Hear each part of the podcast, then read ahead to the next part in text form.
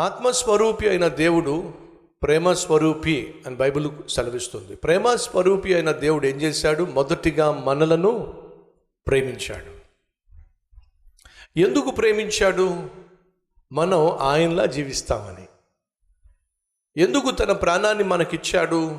మనం ఆయన స్థానంలో బ్రతుకుతామని. ఈరోజు యేసుక్రీస్తు అదే అడుగుతున్నాడు. నేను మీకోసం ప్రాణం పెట్టాను. కారణం తెలుసా? మీరు నా కోసం జీవిస్తారని. చూద్దాం రండి. కొరింతలకు రాసిన రెండవ పత్రిక ఐదో అధ్యాయము ఐదో అధ్యాయము పదిహేనవ వచనం చదువుతున్నాను. పేజ్ నెంబర్ నూట అరవై ఒకటి. జీవించు వారు ఇక మీదట ఏముంది అక్కడ? జీవించు వారు ఇక మీదట తమ కొరకు కాక తమ నిమిత్తము మృతి పొంది తిరిగి లేచిన వాని కొరకే. జీవించుటకు ఏమిటట? జీవించువారు ఇక మీదట మీ ఇష్టానుసారంగా జీవించడం కోసం కాదు. మీ పాపిష్టి పనులు చేయడం కోసం కాదు.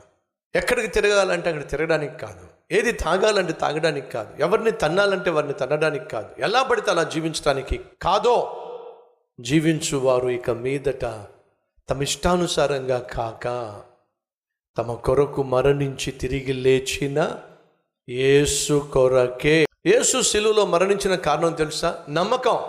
ఏమిటా నమ్మకం? నువ్వు ఆయన కోసం జీవిస్తావని. అర్థమైందా? ఇప్పుడు ఆ అన్నయ్యకున్న నమ్మకం ఏమిటి? నా తమ్ముడి కోసం నేను ప్రాణం పెడితే నా తమ్ముడు నా కోసం జీవిస్తాడు అనే నమ్మకమే కదండి.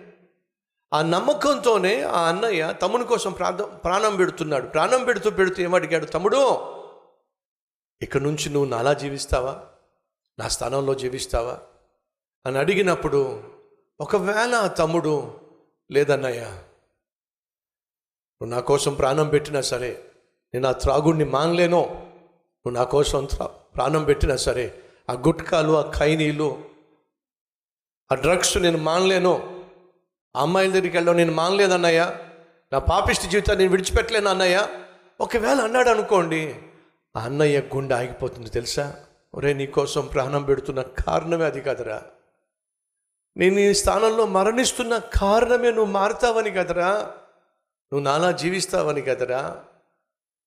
ప్రాణంగా ప్రేమించి నీకోసం ప్రాణం పెడుతున్నా సరే నువ్వు మారనంటే నేను ఇంకేం చేయగలనురా? ఆ అన్నయ్య అల్లాడిపోతాడు తల్లడి తల్లడిల్లిపోతాడు. సహోదరి సహోదరులు రెండు వేల సంవత్సరాల క్రితము ఏసయ్య నీకోసం నా కోసం మరణించిన కారణం తెలుసా? మన స్థానంలో మరణించిన కారణం తెలుసా? మనము ఆయన వలె జీవిస్తామని.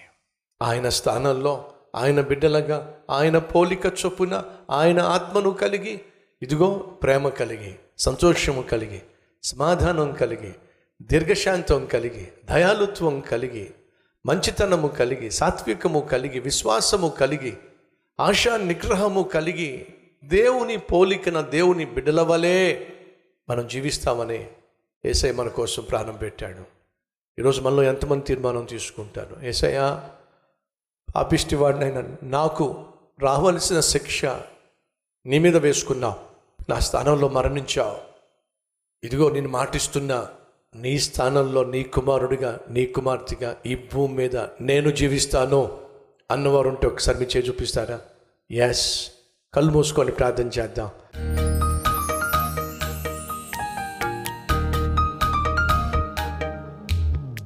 పరిశుద్ధుడవైన తండ్రి మేము ఇంకను బలహీనులమై ఉండగా మేము ఇంకను పాపులమై ఉండగా మేము ఇంకను నీకు శత్రువులుగా ఉండగా మమ్మల్ని ప్రాణంగా ప్రేమించి మా కోసం ప్రాణాన్ని ఇచ్చావు నాయన. మా స్థానంలో నువ్వు మరణించిన కారణం నీ స్థానంలో మేము జీవిస్తామని.